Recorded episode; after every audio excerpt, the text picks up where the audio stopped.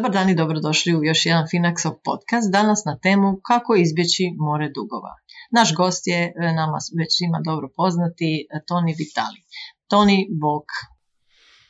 Bog Tamara, hvala ti na pozivu. Hvala ti što si nam došao. Evo danas e, smo izabrali ovu temu koja je isto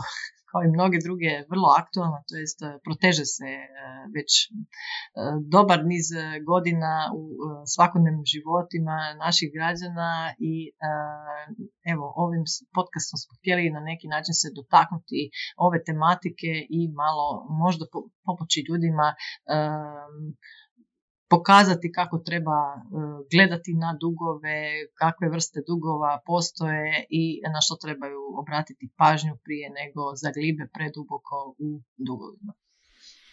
Pa da, mislim da je to dosta, dosta bitna tema. Evo ja sam konkretno na, na svom blogu sam nekako ima jedan blog post o nekako razinama osobnih financija, pa sam stavio razina nula i ona kad imamo dugove. Dakle, to je ono e, početak e, uređivanja naših osobnih financija, jednostavno ne možemo ići naprijed E, ako imamo dugove, naravno nisu svi dugovi isti, o tome ćemo također, također nešto pričat, ali eto, iako e, vjerojatno svi to znamo da, da nije dobro e, imati dugove, naravno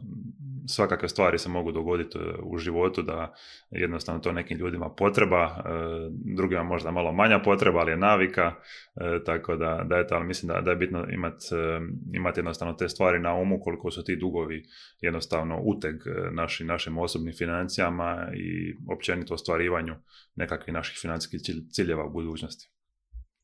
Ja bih rekla da je problematika dugova usko vezana s time u stvari kako smo odgajani i kakve smo navike pitanju osobnih financija stekli znači od uh, najranijih dana, znači da li smo naučili štedjeti, da li smo naučili što znači ako potrošimo više nego što imamo i takve nekakve osnovne stvari koje danas možda i nisu toliko vidljive kao prije kad smo dobivali džeparac od mame i tate, mm. imali smo uh, ne znam nekakav određeni broj papira ili nečega, nego danas uh, ljudi lako peglaju kartice, lako se dobivaju potrošački krediti, ovo ono i prije nego se okreneš e, već i u dovoljno velikim problemima i nalaziš se upravo u toj e, nekakvoj sferi kao što si rekao nula, jel? gdje opet moraš početi čistiti od početka da bi sagradio tu nekakvu osnovu. Pa da, mislim da, da si to ovaj, dosta, dosta dobro rekla. Ovaj, jednostavno ako imamo visoke dugove, pogotovo s visokom kamatom, jednostavno ne možemo ići e, naprijed u, u tom svijetu osobnih financija. E, ja volim reći da je, da je možda najbolja strategija nikad i ne ući u dugove općenito. Naravno, možda, možda ne najlakša svima, ali definitivno najbolja. Ali eto, ako već jesmo dugovima, mislim da to svakako nekako ono prvi korak kojeg moramo napraviti u smislu sređivanja naših osobnih financija. Pa eto, možda da krenemo sa tim nekakvim e, teškim statistikama, samo ukratko, pa onda da se dotaknemo znači toga. Naravno, kao što si rekao, postoje situacije kad se trebamo zadužiti, ali trebamo zaista znati točno pod kakvim uvjetima se zadužujemo, što to znači i ono e, što smo malo prije e, mi razgovarali međusobno je upravo to znači planiranje E, svega toga planiranje svojih financija, postavljanje nekakvih dugoročnih e, ciljeva kao što je možda kupnja nekretnine i tako dalje, kako bi se upravo e, na neki način spasili od nepotrebnih dugova i kredita i situacije u kojoj jednostavno ne možemo namiriti sve te troškove koji nam dolaze mjesečno. Pa da, statistike ovaj, u svakom slučaju nisu nešto previše pozitivne, kao što to nekako običaj ovaj, sa statistikama e, građana Republike Hrvatske. Evo, prema posljednjim podacima FINE, e, u blokadi je gotovo 250 tisuća građana, e, dakle glavnica njihovog duga iznosi gotovo 18 milijardi kuna, to je, to je prosječno po građaninu u blokadi gotovo 10 tisuća eura, dakle nekih 75 tisuća kuna. E, naravno, ovo su podaci samo za građane koji su u blokadi e, Fininoj, dakle svi znamo da veliki dio populacije živi više ili manje na dug, dakle na, na jedan na drugi način spomenula si koliko je danas to recimo puno lakše jel, u odnosu kad smo imali samo papirnati novac, dakle koliko, ono što se kaže, koliki ti je pokrivač, toliko se pokriješ, jel? Barem to je tako prije prsti, bilo. Ali prsti to... vire van ako se ne pokriješ. Da, prsti vire van i naučiš lekciju, jel? Ovaj, E, kad se jednom opećaš, ali eto danas e, imamo dakle te i, i debitne kartice koje nekako olakšavaju kupnju, koje ne vidimo, e, ne vidimo gotovinu koja, koja prolazi jel, kroz tu transakciju koju radimo, ali možda još više kreditne kartice, dakle one koje, na koje imamo i kamate, na, na koje možemo dakle tu kupnju razvući na veći broj mjeseci ili možemo samo dio recimo otplati duga po kreditnoj kartici, ostatak ostaviti pa se tu nakuplja ta e, kamata, dakle, e, to ono kad kažemo da, da složena kamata može raditi i za nas i protiv nas, e, pa dugovi su baš e, baš taj primjer kad složena kamata radi protiv nas. Tako da... Ba, baš kad bi čovjek pomislio da su banke tako dobre i da nam daju velike mogućnosti da otplatimo sve na rate bez ikakvih da. davanja. Ne postoje ovaj, besplatni novci nigdje, tako da E, banke, banke ne opstaju zato što su, što su drage i zato što nam žele pomoć, nego jednostavno to su, to su korporacije kao i svake druge, naravno prvi, prvi cilj je profit i dakle e, jednostavno moramo, moramo iskoristiti nekakve pogodnosti koje ne nude, pogotovo danas imamo i te digitalne banke koje, koje dolaze na tržište sve više, koje nude nekakve puno niže te i transakcijske naknade i razne druge benefite, ali naravno sve su to nekakvi alati, nekakva oruđa koja možemo koristiti i u dobrom smislu i u ne tako dobrom smislu. Dakle, na, na kraju dana e, sve je na nama. E, ali evo da, da spomenem e, da nisu ni svi dugovi isti. Dakle, znamo si da, da recimo stambeni krediti mogu dugoročno se pokazati kao dobar izbor, dakle, jer znamo da, da nekretnine većinom rastu u vrijednosti, negdje oko razine inflacije ili, ili malo iznad, ovisno o tržištu, naravno, to povlači sa sobom neke rizike, ali, ali tako nekako općenito hoćemo podijeliti e, ta dugovanja, te kredite. Rekao bi da stambeni krediti nisu nužno toliki problem, koliko su problem ovi svi drugi. Dakle, potrošački krediti, recimo za kupovinu automobila za pokrivanje nekakvih drugih tekućih e, troškova u životu i tako dalje. Dakle, e, najveći problem broj jedan što su ti potrošački krediti su, imaju puno, puno više kamate dakle, nego, nego stambeni krediti, e, tako da plaćamo, pogotovo ako, ako ih imamo neki dugi vremenski rok, platit ćemo jako, jako puno kamata, dakle to što god da smo kupili ćemo preplatiti e, poprilično, a pogotovo ako se radi o nečemu, na primjer automobil, što znamo da, da rapidno gubi na vrijednosti sam po sebi, tako da to je ono što bi se reklo, ovaj, gubimo e, tu nekako vrijednost naših novaca, to jest e, naše novce na dva različita načina, tako da eto mislim da, da je dosta bitno odijeliti te kategorije dugovanja. Dakle, da, je to posebno ekspresno, ta amortizacija, i, ali kao što znamo, vrlo često je to i statusni simboli i tu se događa upravo taj problem. I ono što si rekao, mislim, potrošački krediti vrlo često budu nešto što navlači ljude da zatvore minuse od prije, pa onda dignu, pa im nešto ostane, pa onda imaju još za još nešto, pa su opet u većem minusu i, ili to, znači, dizanje nekakvog keša s kreditnih kartica, naknade su ogromne za takve stvari, a u stvari imamo privid jel, da smo došli do novca kad nam je bio potreban e, i ne razmišljamo o tome da ćemo to nekad morat e, još e, skupo platiti. Jel? A naravno, mislim da je to nekako odgađanje tih problema za budućnost, pogotovo u smislu financija, e, može, može stvarno izrazito negativno djelovati na, na naše financije. Dakle, e,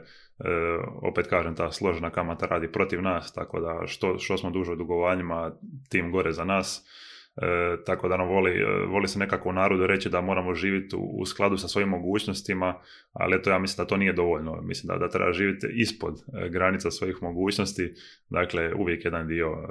primanja treba odvajati primarno za otplatu dugova, naravno, ako ih imamo, to bi trebalo biti ono broj jedan, to jest broj, broj nula, nulta razina, ono, ono što smo pričali, a nakon toga naravno i za, za štednju i za investiranje. Tako da to, mislim da su to nekako ono naj, najosnovnije stvari u osobnim financijama. E sad tu dolazimo do tog pitanja, jel, ovisno o tome koliki su nam prihodi, koliko zaista ovaj, možemo na neki način preživljavati bez dodatnih dugova, ali u svakom slučaju e, tu je to planiranje, znači i osvještavanje opće ovog problema e, vrlo bitno jer na taj način možemo nekako sve to skupa staviti u red i, i vidjeti barem koliko znači e, nam fali da, bi, da bismo mogli na neki način zatvoriti tu nekakvu, e, nekakav izračun, da li mjesečni ili kakav i ono što si rekao, pokušati krenuti prema tome da možda počnemo živjeti e, ispod tih e, naših mogućnosti, jel, ovisno o tome koliko su nam primanja i koliko je to moguće. Pa da, mislim da, da ako smo u takvoj situaciji, kao što ti rekla, da ne možemo uh, jednostavno popratiti sve svoje, poplaćati sve svoje troškove, dakle na, na mjesečnoj ili na godišnjoj bazi, jednostavno moramo raditi ili e, na povećanju prihoda ili na smanjenju rashoda, dakle taj, uh, taj način života u kojem smo konstantno u minusu, gdje se konstantno zadužujemo i konstantno ta složena kamata radi negativno protiv nas, to jednostavno nije, nije održivo, dakle matematika je tu neumoljiva, jednostavno nema nema te računice kako možemo izaći e, iz toga. Naravno da puno ljudi se možda okreće, ne znam, e, lutri, špekuliranju i tako dalje, nadajući se da, da, da postoji nekakav ovaj, magičan događaj u budućnosti koji će nas izvući svega toga, ali nažalost za 99,99% slučajeva jednostavno ili moramo poraditi na prihodima ili na smanjenju rashoda i, i napadanju toga duga mislim da, da je to nekako ono osobna odgovornost i iluzorno je e, očekivati e, nekakve, e, nekakvu dobru financijsku sliku ako se ne, ne pozabavimo prvo s dugovima. Da, vrlo često je to nelagodna stvar, jel, općenito sjesti i pozabaviti se sa svojim dugovima i mogućnostima i pronaći problematiku, ali je ključna, jel, moramo krenuti do toga, moramo e, znači naći gdje problem e, kreće, otkud kreće, što, što se, gdje, gdje nam taj plus i minus se jednostavno e, ne suglašavaju i na taj način realno pogledati u svoje mogućnosti i e, realno i kritički se osvrnuti na to što možemo znači smanjiti e, što se tiče našeg standarda, da li je to e, možda imati slabi i loši mobitel ili manji paket interneta, televizije i ne znam čega, ne tako skupi automobil ili nešto stariji ili možda početi biciklirati do posla i biti zdraviji. Znači, postoje mogućnosti, ali uh, nekad one ljudima nisu ugodne. Mislim da je stvar uh, toga da možda otvorimo neke nove vidike u glavi i da jednostavno uh, što prije u takvim slučajevima jel, počnemo sagledavati problematiku i da budemo otvoreni prema mogućim rješenjima, jer što duže odugovlačimo sa rješavanjem tih problema, u većim problemima ćemo se naći u budućnosti. Pa da, sigurno nije nikome ugodno ovaj, suočiti se sa tim dugovanjima, naravno i sa bilo kojim problemima u životu nije, nije jednostavno, ali eto, barem ta dugovanja imaju e, tu prednost da, da točno znamo dakle, koliko iznose, dakle to je ono matematički egzaktno, točno znamo koliko nam, nam treba za, za njih e, otplatiti, tako da barem što se toga tiče, mislim da, da možemo napraviti nekakav dobar, e, barem okvirni plan njihovog napadanja. E, to su nekako popularne dosta e, dvije različite metode e, koje možete pronaći gotovo svugdje na internetu. Jedna metoda je da se napadaju prvo dugovi koji su manji po apsolutnom iznosu, dakle recimo imate E, ne znam, nekoliko dugovanja od par sto kuna, nekoliko par tisuća kuna, prvo ćete otplatiti od par sto kuna, e, više da, da si stvorite tu nekakvu e, psiho, psihološku prednost, ajmo to tako reći, da, da ste ipak se riješili jednog dugovanja, ok, ostale su mi samo, samo ova druga, ali po meni je nekako e, racionalnija i bolja metoda da se prvo napadaju dugovanja koje imaju višu kamatu, dakle to ima e, puno više smisla, ono što se kaže matematički, dakle čak i ako su to nekakvi puno viši iznosi, e, često ako ranije otplaćujemo ta, ta dugovanja, onda štedimo na kamati koju bismo platili, dakle da, da samo plaćamo one minimalne mjesečne uplate, tako da definitivno to je, to je jedan od načina kako možemo naprijediti naše, naše osobne financije, dakle ja također nekad dobijem e, upite od ljudi kako investirati, e, u koju imovinsku klasu, na koji način i tako dalje, dok u isto vrijeme recimo ti isti ljudi imaju potrošački kredit od ne znam 5, 6, 8% to. I onda uvijek volim reći, pa dobro, pa bolje ti je napraviti dodatne uplate u taj potrošački kredit, jer si ovaj, 100% si siguran da ćeš uštediti na, na tim kamatama. Dakle, i, to se može gledati na, na način kao, kao da je investiranje. Dakle, e,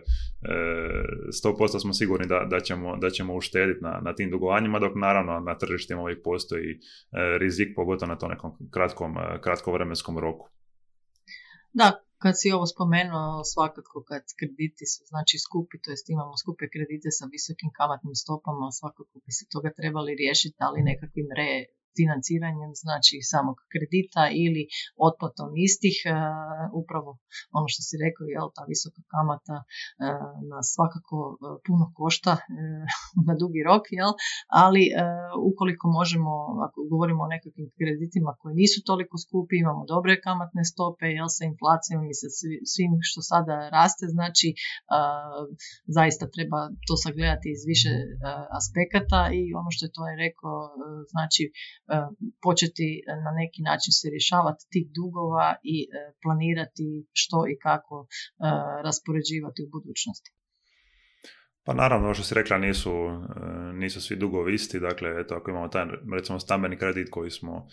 dogovorili po, po niskim kamatama, pogotovo koje su na tržištu posljednjih godina, dakle, to čak može biti ono što se kaže dobro dugovanje, dakle, to može biti svojevrsna zaštita od inflacije. E, tako da, da eto opet ponavljam, to su nekako ono dvije, po meni, e, dvije najvažnije kategorije, dakle stambeni krediti i, i svi ostali krediti dugovanja, jer obično i svi ostali nose i puno, puno više kamate i često nisu vezani za nekakvu imovinu koja raste u vrijednosti, nego, nego za imovinu koja pada u vrijednosti, dakle poput automobila, mobitela, luksuznih dobara i, i tako dalje. E, tako da, da eto mislim da e, je bitno i napomenuti i e, zaduživanje prilikom investiranja, dakle to je takozvana poluga, e, naravno jako puno investitora koji većinu ovako mladi i nadobudni, većinom su to muškarci iz nekog razloga, ovaj, kreću u ta nekakva visoko rizična ulaganja i onda koriste takozvanu polugu, dakle da posuđuju novce od brokera da, da bi investirali, dakle mora se reći da je, da je to izrazito rizično, da je vrlo lako izgubiti cijelo ulaganje u odnosu na, na nekakve druge, druge načine ulaganja o kojima smo već puno puta pričali, tako da eto također mislim da, da je bitno to napomenuti da je to e, jedan izrazito, izrazito loš, loša kategorija dugova. Eto, ne znam da li želiš još nešto dodati ili smo sve prošli iz tvoje strane. Mislim ono što je najbitnije što smo spomenuli, znači potrebno je zaista sagledati svoje, svoju situaciju i dugovanja i biti realan i uh, krenuti malim koracima prema rješavanju uh, problematike. Ukoliko niste uh, zaglibili još u more dugova, onda svakako počnite što prije raditi na tome, znači da zaista posložite svoje financije tako da se nikad ni ne nađete u toj situaciji i da počnete što više odvajati za štednju i investiranje. Pa da, mislim da smo, da smo manje više sve rekli, ovaj, ponavljam opet to rješavanje tih e, dugovanja s visokim kamatama, nekako ono nulta razina e, osobnih financija, često e, ljudi pokušavaju to nadoknaditi nekakvim višim prinosima, investiranjem, ali to nije način, dakle treba se krenuti prvo od toga, dakle riješiti se dugova, tek onda razmišljati za dalje, dakle o nekakvom stvaranju fonda za crne dane, dakle nekakvoj financijskoj rezervi i tek onda o investiranju E, naravno sve, sve su to nekako poželjni alati koje možemo koristiti za, za poboljšanje naše e, financijske krvne slike, e, što se kaže, ali, ali tim redoslijedom. Dakle, od preskakanja koraka nema, ne možemo dobiti nešto, nešto puno da pače. Ovo, mislim da, da, nije, da nije baš preporučljivo preskakati te korake te također moramo biti svjesni da u, u 99% slučajeva nam, e, niko nam ne dolazi u spas, nećemo osvojiti loto, e, neće nam past e, lova s neba, dakle e, ponavljam, brojke su takve kakve jesu, jednostavno se moramo s tim uhvatiti u koštac i naravno što, što prije to bolje. Ja bih rekla da red u financijama je uvelike i nekakva baza za sretan i ispunjen život, znači kad se ljudi nađu u teškoj situaciji financijsko, onda sve drugo ovaj, je na nekim vrlo teško kao što mi često spominjemo, jel, novac je alat. Za bolji život i za stvaranje onoga što želimo i mirniju i sigurniju budućnost, pa stoga sagledajte svoju financijsku situaciju i razmislite dobro o vašim budućim planovima. Ukoliko imate dugova, evo, pogledajte i poslušajte još jednom možda ovaj podcast i pronađite načine na kojima možete, s kojima možete nešto napraviti i krenuti u rješavanje potencijalno znači loše situacije. Da, mislim da si ovo odlično rekla da, da su novci samo alat